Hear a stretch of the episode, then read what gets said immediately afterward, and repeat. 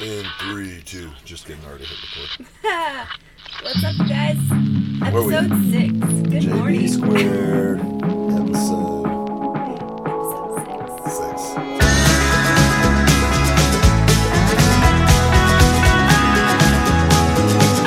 Just wait till- All right. So where are we now? We are in Colorado. Colorado. Oh, I love Colorado. You hadn't been that much, had you? I haven't, and I tell you what, it felt fantastic the first day, and it was 47 yesterday. I know, but the weather says 75 today. So We'll that was a we freak, shall see. freak episode. We shall see. Colorado. After Florida, is Colorado's my second favorite state. Yeah, you know what? How was um how was uh, New Mexico? New Mexico was awesome. I really, I really enjoyed it. It wasn't what I thought it was, Hmm. so that was pretty cool. The mountains were interesting. I mean, very different than Colorado. Yeah, it's crazy. More rocky, Very more desert mountain. yeah, dusty, dusty, deserty. It was really cool. It was cool. How about those caverns? Oh my gosh, you guys! If you wait, caverns. That was in. Carlsbad. Oh, that was in New yeah, Mexico. Yeah. Mm-hmm. Yeah, Carlsbad Caverns. We didn't talk about that. Mm. Oh my gosh, they're amazing. If you guys can check them out, it they're these caverns that go down about what? 750 feet, I think. Yeah, Yeah. It's like Batman's cave. Yeah, it's wild. It's it's honestly crazy because like you know sometimes like you go out to different areas have like hiking, you'll find like a little cave or something. You could even find like a cave that's like six feet deep, and you're like, Yeah. oh, this is crazy. This is a huge cave, and then you go into something like that.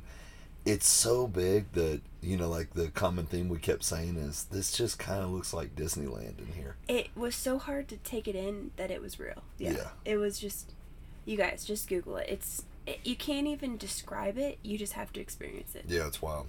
Yeah, it was insane. And then we went up to ABQ, up to Albuquerque, which was cool because we got to take Slade uh, over to the schoolhouse, the PJ schoolhouse over there. Yeah, yeah, the Pararescue Men's Schoolhouse. That was literally like the Avengers training facility. Yeah, it's my pretty mind neat. was blown. That's pretty neat. It's crazy how far they've come since I got out because I went through PJ school in 2003, and uh, the growth from now to then of like all the stuff they have to support troops is Right. unreal. I mean, as they should. And I asked, do you remember? I said, did you have all this when you went through? yeah, JB goes, uh, "Hey, did you guys have like?" Because they got a physical therapist on board, they got um, you know docs on board, they have like all the different things that you need in order to have like a healthy operator, a healthy athlete. And I was like, no, no, no. All we had was a pull-up bar and a drop, right? Get down, start knocking out push-ups. So I it's mean, cool this to place see. was so crazy. It, it just like I said, like imagine in the movies when you see like the superheroes training or the Avengers training, they have like all the best treadmills. You know, they have the heart rate monitors. They have the docs on board. The physical therapist is there working with them. Any issue they have, they can get treated. They have all the mobility tools. It's it's amazing. yeah, it was pretty neat to get to see how well they support everybody there. You know what else was pretty neat is like they have unlimited amount of funds to be able to buy pretty much whatever they need. And what was crazy is their gym and our gyms, our militia fitness gyms, were set up so similar in like the ability to have stuff. They have a couple things that like really only high high level money can buy, like the anti gravity runner and stuff for when people are messed Right. up. But it was pretty neat because like we came to the same conclusion that all the different military money has done through time, Yeah. which is like figure out what an athlete can actually do, what supports them from a prehab rehab Right. standpoint, and all the different aspects of training, right? So like they're training speed and power and strength, Yeah. prehab rehab, they're training hypertrophy, they're training endurance and stamina, they're training all the different stuff. So it's pretty neat to see how much just fitness as a whole has evolved across time. Yeah, it was really, really cool. I mean, like you said, it was very similar to how our gym is. I mean, exactly, honestly, and the way it was set up, the way they train. And then what was interesting is going to where we are now um, at the Air Force Academy, and the way their gym is set up is still somewhat commercial. It is. It's a little behind the times, Yeah. right? So it's like it it is neat to see just how much there's kind of this evolution inside of fitness between this kind of standard I need to approach it from the aspect of like get into a machine and hold best position and just knock out my reps like from a hypertrophy only standpoint and then you're getting to see kind of the body as a whole in you know some of these niche areas of fitness that are starting to grow bigger and bigger so like you said it's very kind of globo gymish Yeah. right now where we're at Yeah. but it's neat to see that the the growth from the bottom up what's coming out is a very much a entire athlete perspective Yeah. yeah I tell you what, it was really cool to be there um, at the pararescue uh, gym during Memorial Day. right That was that was really you know, really I was really grateful for everybody that serves and gives their life because I know your motto is these things we do that others may live, and that was just painted on the big wall of the gym. And so you're working out and you see those words and you see the pictures of all the people that have passed away and the workouts that were made for them, and it just really was like you know what. I don't care what's going on. Like I'm gonna give my all, you know. Yeah, absolutely. And it's always bittersweet, I think, for me as well, because man, like with the exception of a few that were that are guys that have passed before I got in, I just about either know or I'm one removed from every person that's up there, right? Wow. And so, you know, uh, another buddy of mine that's a controller put up a photo a day or two ago, and in a picture of like nine people, four of them died on the job, right? Man. um, a picture that you put up from our graduation.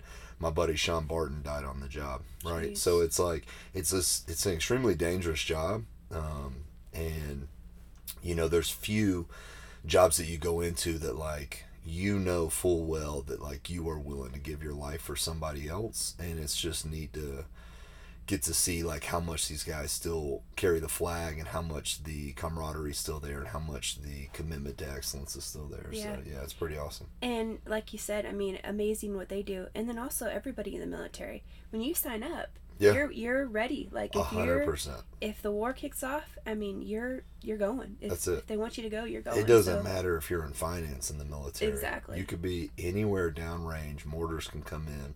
So it's like once again, yeah, man. For the Memorial Day that just passed, we're so grateful for those who have literally signed up and laid their lives on the line and had to pay the ultimate sacrifice for our freedoms. And so we're super grateful. Yep, absolutely. All right, what are we talking about today? Oh, I don't know. Maybe we should chat a little bit about. Homeschool. All right, you guys have really, really bombarded me in my direct messages about homeschool, and we're ready to talk about it.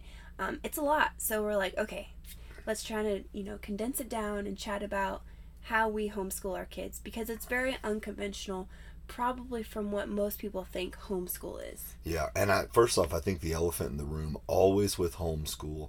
Anytime you talk to anybody or even us, we weren't homeschooled. The number one thing that people worry about is is my kid going to be socially Awkward, awkward? yep. Always, right? And guess what? I think that's a great question to ask. For us, kind of two main things that happened was we had a really great friend at the gym who homeschooled two of his kids and then one of our partners kate was homeschooled and neither of them were socially awkward so we were like okay that's a good launching point but is that an anomaly right Right.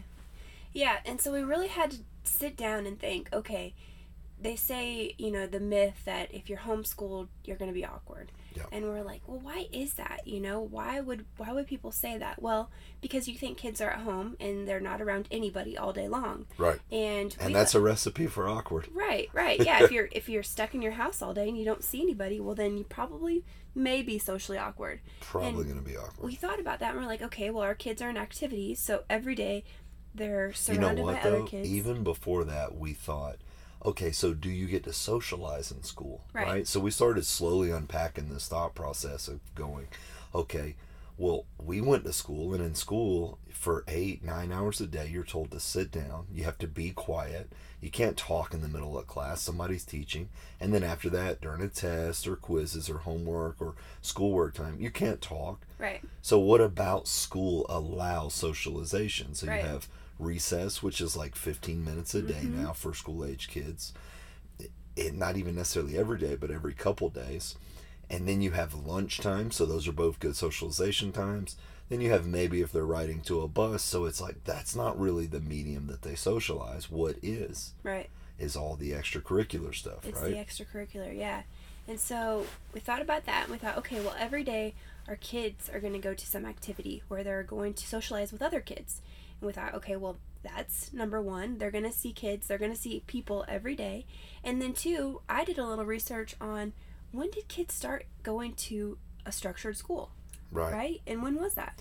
Well, so for our kids activities look like what so kids still go to birthday parties Right. they still obviously go to jiu-jitsu they go to gymnastics they uh, you know we look for um, every opportunity for our kids to get to integrate and hang out with other kids and i think because that's our mindset when we show up we're able to really watch and see how interactions are going and it gives us the opportunity to go lessons learned with the kids as well right Right. so like Tommy's not a real kid, but we're just gonna go Tommy as a hypothetical kid here. But like let's say let's say Tommy you can tell tell's having a rough day, right? And Tommy's just kind of being a little bullyish towards kids or whatever. You can go, Hey man, what was up with Tommy over there? Oh, he was saying this or saying that mm-hmm. and then you can go, Cool, well, what was your response? Why do you think that's happening? What do you think you can do? And so we really use all social time period when we watch the kids interact as opportunities to help them grow as well. I think what you're saying, yeah, is that when you send your kid to school, you don't have the opportunity to watch them You don't even with think about it. interaction. Yeah, you don't think about you know who who may be bullying them. Maybe if they're mean to a kid, or maybe if they didn't you know speak out when they should have. You don't get to have those opportunities to help teach them and grow them in Right. those aspects. But when they do an extracurricular, if you're there and watching, you can see those moments. You can see nonverbals. You can kind of watch. Okay, did you did you say thank you to your coach? Did you talk to that you know that player when they did that? Did you shake their hand or say good job afterwards? Right. You're really able to be a part of that and help them grow in those aspects. That's right. And because for us, an ounce of prevention is worth a pound of cure. Mhm. So we're really trying to be there to help coach our kids through some of these different thought processes before they become adults. Yeah. Because, you know, we know as adults how difficult conversations can be where people have different vocabulary, they communicate differently. We understand all that can start, obviously, all the way at the child level. So, as much as we can help develop emotional intelligence at this age, Mhm. how much more is that going to serve them as they grow? And really just humility and grace. Because Yeah. sometimes, you know, no matter what, people just don't have the ability to conversate in an edifying manner. So it's up to us to help figure out how to take that conversation on. Right. And I think that ties into what I was saying before is I looked into when was school actually created and Right. it was during the industrial revolution Absolutely. when they were training people for factories, right? That's right. And it made a lot of sense. to sit down and to do a job. But before that, before they before there was a conventional school, what happened? Every child was homeschooled. Right. And it was kind of like on the job training. Right. So whatever the parent did, they truly taught their child, okay, this is what I do. And daily they were taught teach their children, show their children, kind of model what, you know, what they want their child to grow up to be like or teach them values, morals. Right. And I thought that's interesting, you know. How many kids go to public school and have no idea what their what their parent does? Yeah, no great idea at all. No and, and not only that, but like what their parents' character and tough decisions look like. Right, right. You know what I mean? You may have the weekend or a couple hours at night, but once you get in middle school, I feel like for myself, I couldn't tell you what my parents did. Right. You know, I don't remember seeing them what they did for their job. Maybe I knew exactly like you, knew, you knew what they do, Yeah, exactly. but you didn't know how they do it and who they are exactly. while they're doing it. Right. I think about all the things that, you know, my parents did. I'm like, man, why didn't I learn that? Like, my dad's a big gardener. He cans a lot. You know, he does all these interesting things. He was a detective, and I only knew a little bit. And man, Right. I wish I would have known. I could know Right. more. What's this process look like? Yeah. Because I think for most parents, they're trying to not bring work home with their kids, right? Right. So that makes sense. By the time the child gets home or on the weekends, they're not really processing out loud or thinking through what their daily work like looks like. At least that's the goal, right? So the child's not sure how that parent deals with this person at work or that boss or this subordinate or you know this business decision or these deals so when that child becomes an adult it's that much more difficult for them to sort through those things Yeah, yeah. And we thought, okay, well, why don't we start our children at a young age and kind of show them the ropes when they're five, six, seven, you know, 13, versus when you turn 18 and graduate and you're like, oh, taxes? What are taxes? What's insurance? What's, what's all this? You know, I feel like for myself, I graduated high school, went to the military, and then had no clue how to do any of that stuff. Yeah, for sure. And I think too that like if you don't have the opportunity to put your child in homeschool, like it's just not there, and we'll talk about that maybe on the end. The you can still focus on these things, but I don't think there's a great substitute for proximity and time, Yeah. right? So, you know, one, I don't remember who said this to me. Maybe I heard it in a study, or not a study, but a, a, a speech online or something. I don't remember. But the words they said is they said quality time with your kid is less important than quantity. Mm-hmm. And I thought that sounded almost counterintuitive at the time. Like everybody knows quality is everything.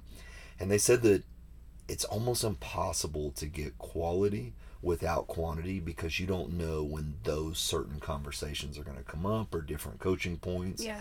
And so, even still, like if your child has to be in school for whatever reason, we highly recommend that you figure out that quantity piece. Right. Right. Right. Yeah. And I think for us, that was one of the other things that was a little scary, right? Mhm. Is your child's at school all day, and then when they come home, and just to be clear, Slade was public school for what? And he was public school all the way up to second grade. That's right. So he did K one and two, and then we made the decision to homeschool him after that. So we have an experience of having a child public school as well, and our experience was by the time the child gets home, they have some more homework to do, some more stuff to do. So it really wasn't like a giant quality or quantity time. It was still school time. Yeah. And then for us too is because that child's not with you all day, they're not really certain what your boundaries are. Right. So the child can easily get on the parent's nerves, Yeah. right? So it's like Yeah. they don't know what's okay and what's not with you as the parent. Uh-huh. Yep. I mean, I was sur- super nervous when um, we decided to take Slade out of public school and homeschool him because, to be honest and selfish, I liked that time that I had. Mm. And so I was like, oh no, you know, Right. I'm not going to have the time to do this or that. And, Or you know, peace, right? yeah. You're like, golly, when they come home, they're Yeah. kind of getting on my nerves a They're little so, bit. I love know, them, yeah. but they're getting on my nerves a little bit. I mean, you know how when kids come home from school, they're like wanting to get their energy out, they're running around, they're crazy. And I'm like, it's almost like they had to sit there for eight hours and shut up. yeah. So I was super nervous, but you know, Jordan was cool and he's like, give it a year, try it for a year. If it doesn't work out, we'll put him back in school. And so we did, and you know, there was a learning curve for sure. It was like the first couple months we he tested his the boundaries, and I had to figure out you know what my boundaries were as well. And you know, we figured it out, and now we're how many years in? Golly, I don't know. Mm, maybe like s- Six. six years in. Yep. And I I truly love it. I really Yeah, because what happens? First off, everybody like you. If you want to take your child out for a year and test it out, put them back in, and you're worried about them falling behind or whatever, guys, if you're listening to this, you made it out. You made it out of high school. okay, it's gonna be all right. You're gonna figure out how to read, write, and do math. All of us are. Yeah. And you're gonna do eight. You're gonna spend hours upon hours in school learning stuff that you absolutely are not going to retain, right? Or you guys did this, we did this as well. There's all kinds of stuff that we did in school that we didn't retain that doesn't apply to life. Don't worry, it'll be okay. If you're an absolutely terrible parent at teaching your child, you can't do it. That's okay. In a year, you can put them back in school. It really will be okay, right? So we all made it out. If you're listening to this, you either got a GED or a high school diploma or a tech, you know, graduation, or maybe you did none of those, but you still figured out how to get a job and you're making it happen. Yeah. It'll be all right, right? You're gonna make it. Right. That's it. And so for that first year when you take them out, what actually ends up happening is you build all this this proximity to your child and they start to understand you, right?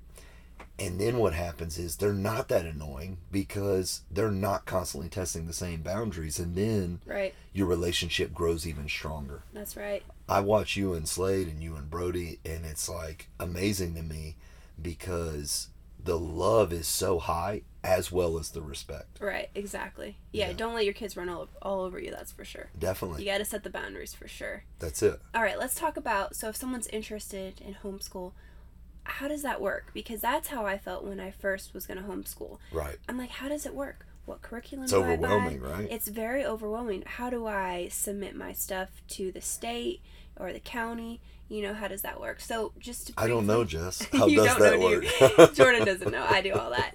Um, so really, you have to look it up. It's different state by state. Um, so how it works in our state is every year you have to send a form into the county saying that you are still homeschooling your child, as well as sending a portfolio. So what we do is I just keep a lot of their work and I have to show progress. So, say we start in August and I keep some math or English, science, social studies, I keep a little bit each month to show the progress that each child has made throughout the year. And at the end of that year, I have a teacher evaluate that portfolio um, as well as you know talk to the child and they'll ask some questions about what they learned um, and then that teacher will write off and saying yes she's shown a portfolio of their work for the year and you send that into the county Yep. or you can take your child in for a test so they can take a, a end of year test just like most kids and it'll show their progress and their grades through that test Yeah, definitely. and so that's not hard you just do that every year um, and then the second thing is curriculum that's Right. scary Right. parents don't know what curriculum to use for their kiddos. Um, and so the biggest thing I've learned is first you got to understand how your child learns. Right.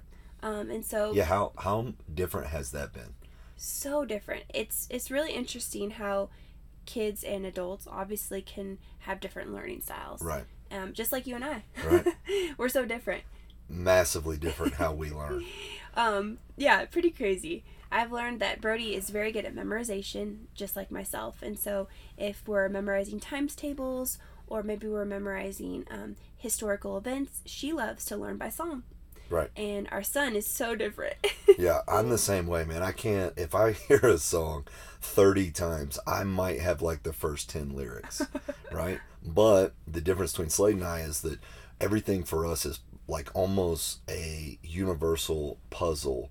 And once we understand the puzzle pieces, then it conceptually fits together, and now it's easier to stack information on each other, right? yeah. So that's how Slade is. So you had to figure out different learning styles, Right. and then with curriculum, and and playing into that, if you start something, so you can Google homeschool curriculum, and you're gonna find a ton of different curriculums. you'll find something that suits the parent's personality as well. Right, right. So maybe you start that and you think, "Oh, this curriculum looks awesome."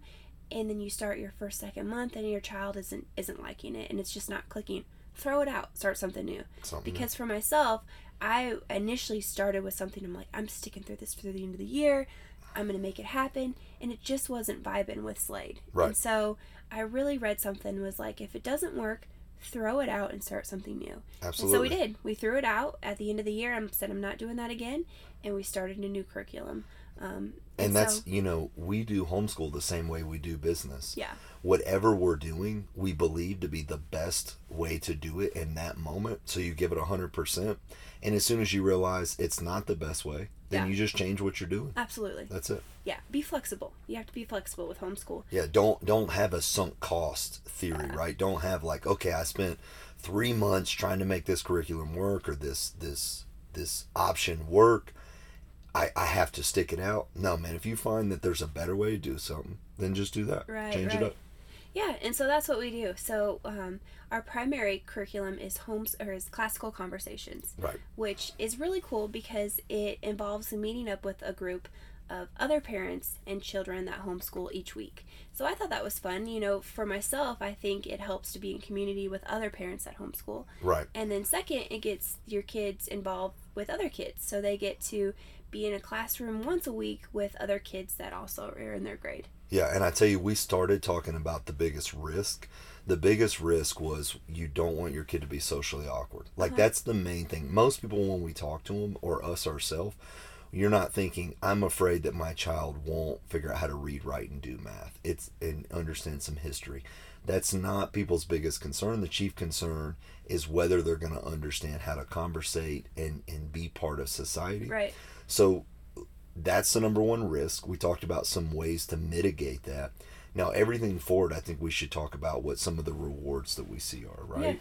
So, with CC specifically, right, it's nice because that was one of the first things is it's going to be the opposite of socially awkward. It's going to give you the opportunity to spend time in class with your kid and watch your kid interact Yeah. and be able to find different coaching points from a social standpoint Right. right like i can't even say how many times we've had the opportunity with the kids now to help them understand where maybe tommy was having a bad day or maybe tommy is you know sorting through these things but you're able to help give your kids some grace for other kids as well Yeah, yeah, it's a very cool opportunity. Um, and the other thing I really enjoy about classical conversations is they really emphasize, you know, learning for the children, that it's a fun thing. Because for myself, you know, I feel like you're in school for so many years and you're told, hey, learn this, or like not really learn it, memorize it, take a test, and dump that information. Right. And it's a stressful process. For me, it was stressful because I wanted to do great. So I wanted to get straight A's. So I'm constantly stressing about I have a test, I need to just memorize this information, get an A on the test, and then I can dump that information. And for our kids, I really thought I want them to love the learning process because when they get older, I want college to be exciting for them. Right. Because for myself, it's like a lot of people you talk to, they graduate high school and you say, hey, what do you want to do? And they don't know because they've been basically shoved this information they have to memorize and dump versus really navigating on what they like. Right. It is very interesting how any degree that you get specializes in a field of study. Yeah. But for the first 13 years of school, K through 12, you're taught to not specialize in anything. Right. Right. And you have to wonder why. Well, it has to be some kind of fear of missing out, of getting a covering in all these areas.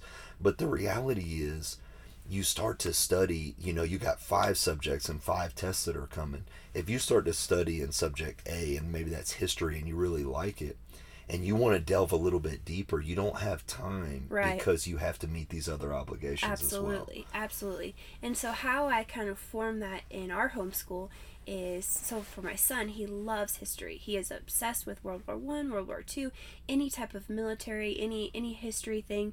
And so, for reading, well. I I- yeah, we're walking. Yeah. Uh, we're in Colorado and we're walking at Garden of the Gods, which is like this really cool outdoor area that's got these big, massive rocks and climbing areas. And you guys might have seen it on social media. Really neat spot. We're just walking up and down these these little, I don't want to call them mountains, hills, right? These different terraces that are switchbacks. And the whole time he's talking to me about how Napoleon took over, right? Yeah, like, yeah. did you know Napoleon's army? Right when he first started, he was a first lieutenant, and everything was based upon heritage, so it wasn't based upon merit. But the, and he goes into all this, and the whole time he's actually educating me on Yeah, history, he definitely and does. and I'm blown away at at how when you give a child the opportunity to really do something they enjoy, then they enjoy doing it. Versus Absolutely. everything being this great. And don't get me wrong, we still we still grade our kids' papers and stuff like that, but we use it as yo, look, you got ninety six percent of this right. This four percent, what are small things you can adjust in here to help Absolutely. get better? We celebrate the wins a lot more than we do the losses, and we look at it. But it's crazy because then as an adult, you don't like go to work and get a A, B, C, D, E, right? There's no E, A, B, C, D, F, Yep. right? Type of grade system. What you get is you get, okay, did I learn lessons here? How do I constantly slowly improve this? And so to be really great at work, whether that be a business or whatever, it's about this 1% mentality. I'm trying to grow a little bit more every day. It's not about, okay, twice a year I get a grade and everything comes down to those two days. Right, Right? right, Yeah, exactly. So I think the main takeaway is to focus on their interests. Yeah. So obviously they're going to have subjects that are harder. You know, for my son it's English and I in public school what I what from my own experience is if you have a weakness then it's like okay, you're to just focus on that. You got to work harder to tighten that up and you don't really get to focus on what you love. Maybe maybe you're really good at math, but you're so focused on like getting better at English that you kind of throw that math away. Right. Um, and so for my son, we definitely focus on, you know, if there's areas that we need to tighten up, but I'm more relaxed in that because I know we have all year, we have plenty of time to really tighten up those areas, but I really let him focus on what he loves because in the long run, you know, he wants to join the military, he wants to be a pararescueman, and so the more he can know about that, I think that's great. Yeah. And what's crazy is he is literally grades ahead in math, right? And he's on par with all of English stuff, so he's not behind. Right. It's like eh, you want to celebrate the fact that you have high strengths. And if all you concentrate on your weaknesses, like if, if we opened a business and all I tried to do was the areas of business that I'm worst at, Yeah. then we're not going to maximize any of the strengths. So as an adult, what I find is that like maximize your strengths because that's what creates the greatest value in your in your atmosphere in your universe.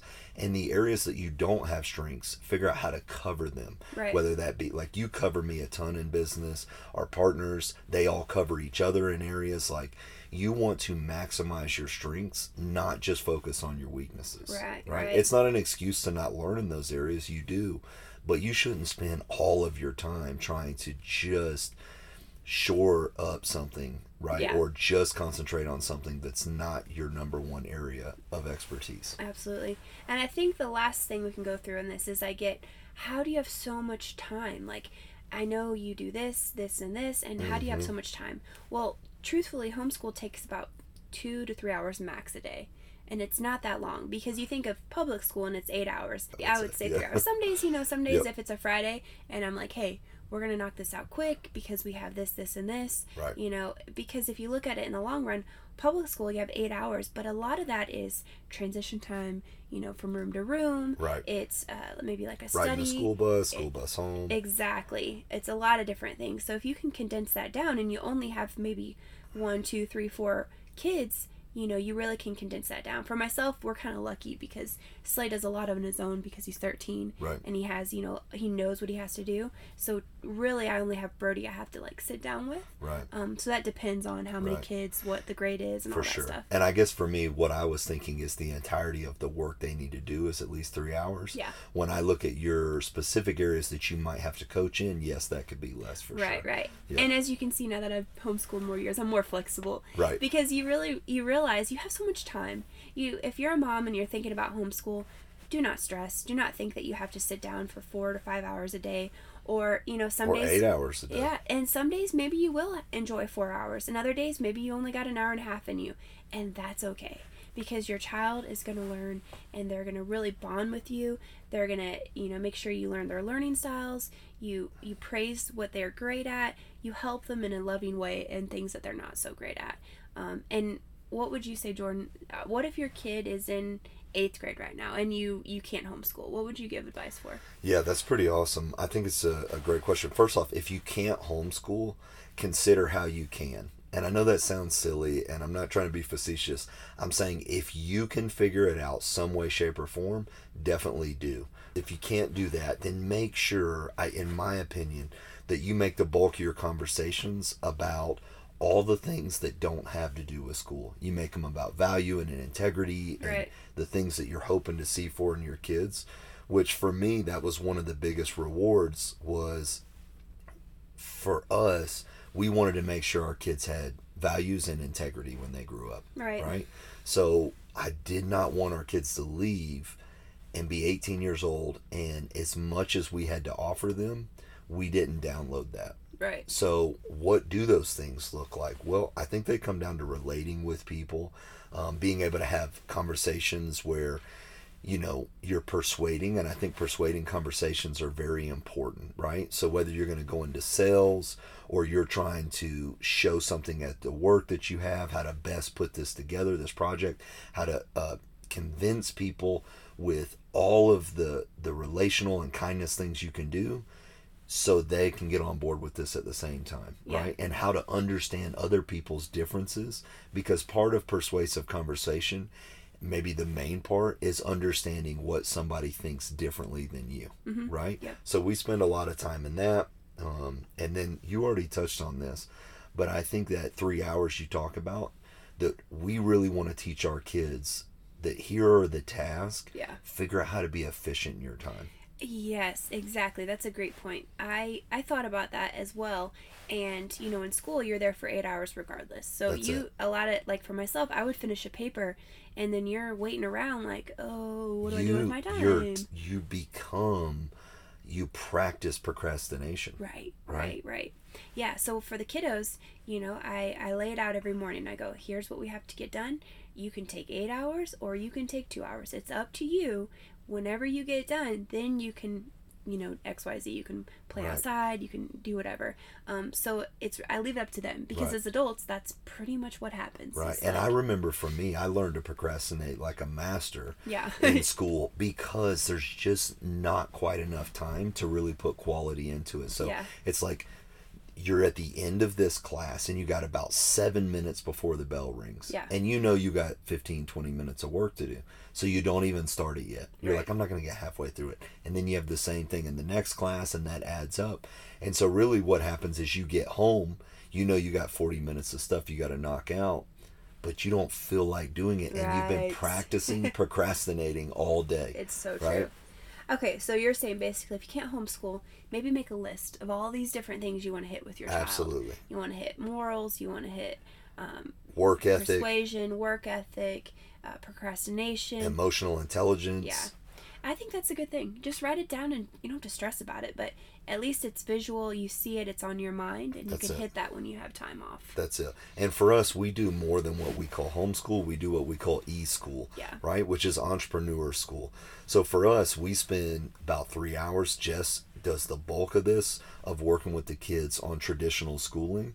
And then the extra stuff is we're actually teaching them how business operates, right? Right. Um, how where does value come from, right? And one of the main things we teach kids is everything is associated with value, right? Like if you can bring value to the world, then you're gonna be able to get paid for that value. Yep. And so, what does value look like? How are you adding to other people's lives? And everything comes down to something that a human uses, consumes, or learns from Right. right? And so we do a lot of time with that, teaching them these things and teaching them how to create value and how to be um, valuable to other people and how to see value in other people Right. and help people grow in those areas. And then freaking understanding the difference between local, county, state, and federal offices. Absolutely. Right. Absolutely. Yeah, you know, we've, uh, as entrepreneurs ourselves in business, there's so many things that you learn along the way, and you learn almost like monthly, yearly, you know, things are like, oh, that's interesting. Yeah. And so, you know, if we are learning that now in our 30s, how Yeah. cool is it that we can really teach our kids at such a young age? Right. because in life we've realized in business it's a lot about what you know who you know uh, relationships it's Right. really more about relationships 100%. than anything Yeah. And it, why wouldn't it be, right? So, like, people want to do business with people that they get along with and they like. So, again, not a lot of that has to do with reading, writing, and math. You need to be able to do the job you say you can do. right And so, we make sure that that's important. We make sure those things are shored up.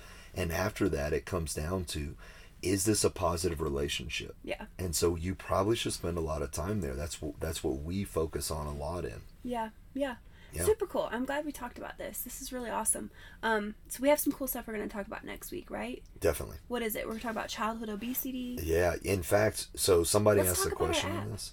The app, yeah definitely. let's do it All right, Okay. so we'll hit some on the app next week, and in addition to that, we're going to talk about why we think the app is going to be so successful for parents.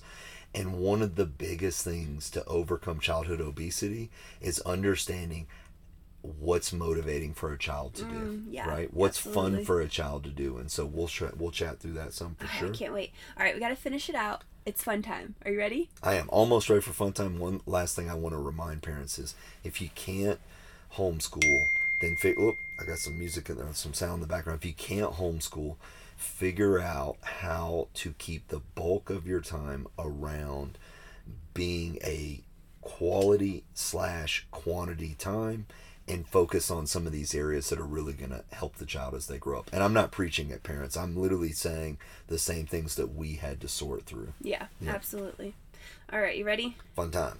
I don't want to hear about root beer. Root beer is good. Okay. No, root right, beer is.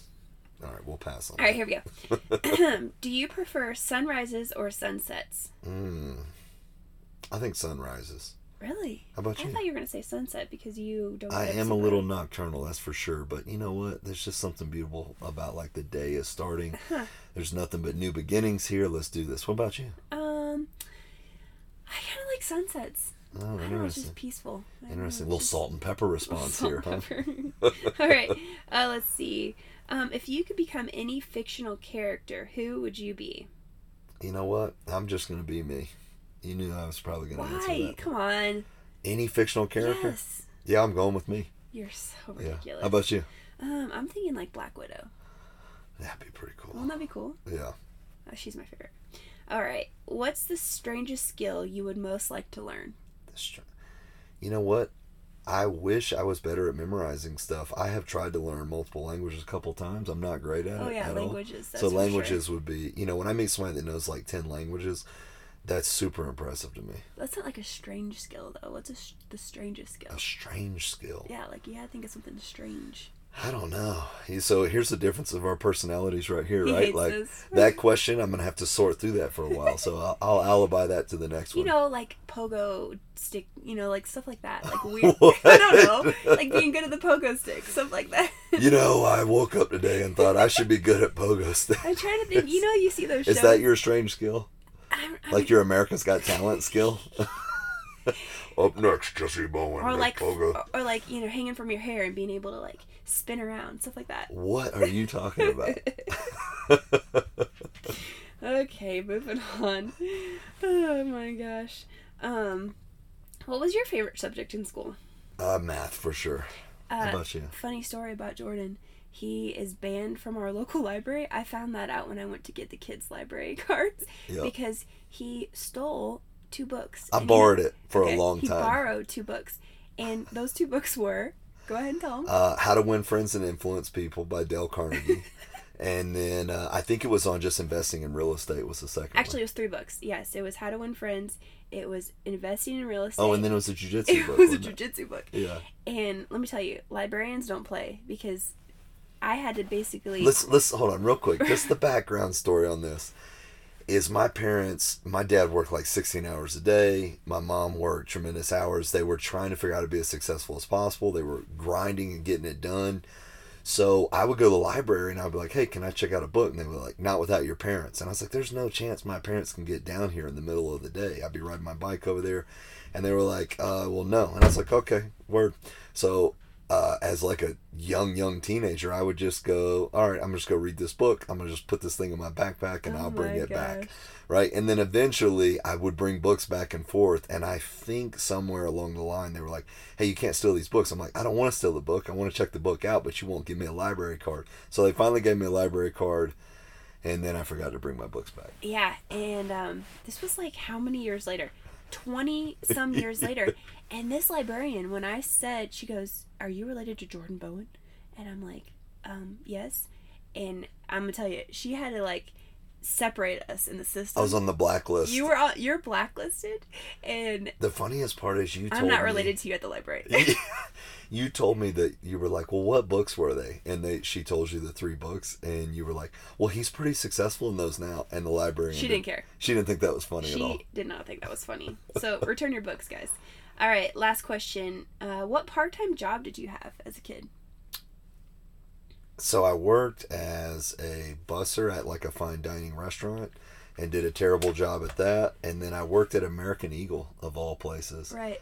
and did a. I didn't do a bad job at that. It was just so boring to me. Both those jobs were so boring that my life expectancy on the job was so short, and that was part of the reasons I joined the military. Is I was like, dude, I cannot do these jobs. I can't do school all over again. I can't just sit here Yeah. and be quiet and do this this area. American Eagle was a little bit different. I was able to American interact with Eagle. people. That's so funny. You know, I was up in there wearing my collared button up, bro, looking wow. good. wow, that's ridiculous. What about you? I had a ton of jobs. I had so many jobs by the time I was 13. I my first job was detasseling corn. Detasseling Yeah, corn. that's a hard job, you guys. You have to wake up before the sun rises. They pick you up. That's why you like bus. sunsets. probably. they pick you up on a school bus and you have to go and you have to basically take off the the tassel of the corn. So there's five rows and you take off one of those rows so they don't uh, fertilize the corn because it's going to be seed corn. So you're picking up these tassels. You got to reach up high. You're in mud. There's bugs everywhere. That was the hardest job I ever had. So I did that. I was a lifeguard. I worked at an ice cream shop. I was a busser. Hey, when Jess and I met and she told me she was a lifeguard, well, I was a PJ, at a pararescue at the time, right? So we're doing like open water, serious rescue. And I'm like, You were a lifeguard? That's crazy. Like, where at? And she's like, Oh, in Illinois. And I'm like, There's no bodies of water there. What do you mean? And she's like, oh, I was at the pool. It's like, You weren't a lifeguard. You were a babysitter. No, I was a lifeguard. That's an important job. That It was is my favorite Sandlot saved his life. yeah. You guys, I was a lifeguard of a town with a population of 500 people. it was a fun job, though. We had a good time. All right, let's close it out. All right, are we done? We're done. All right, see you guys next week. JB Square. We're out.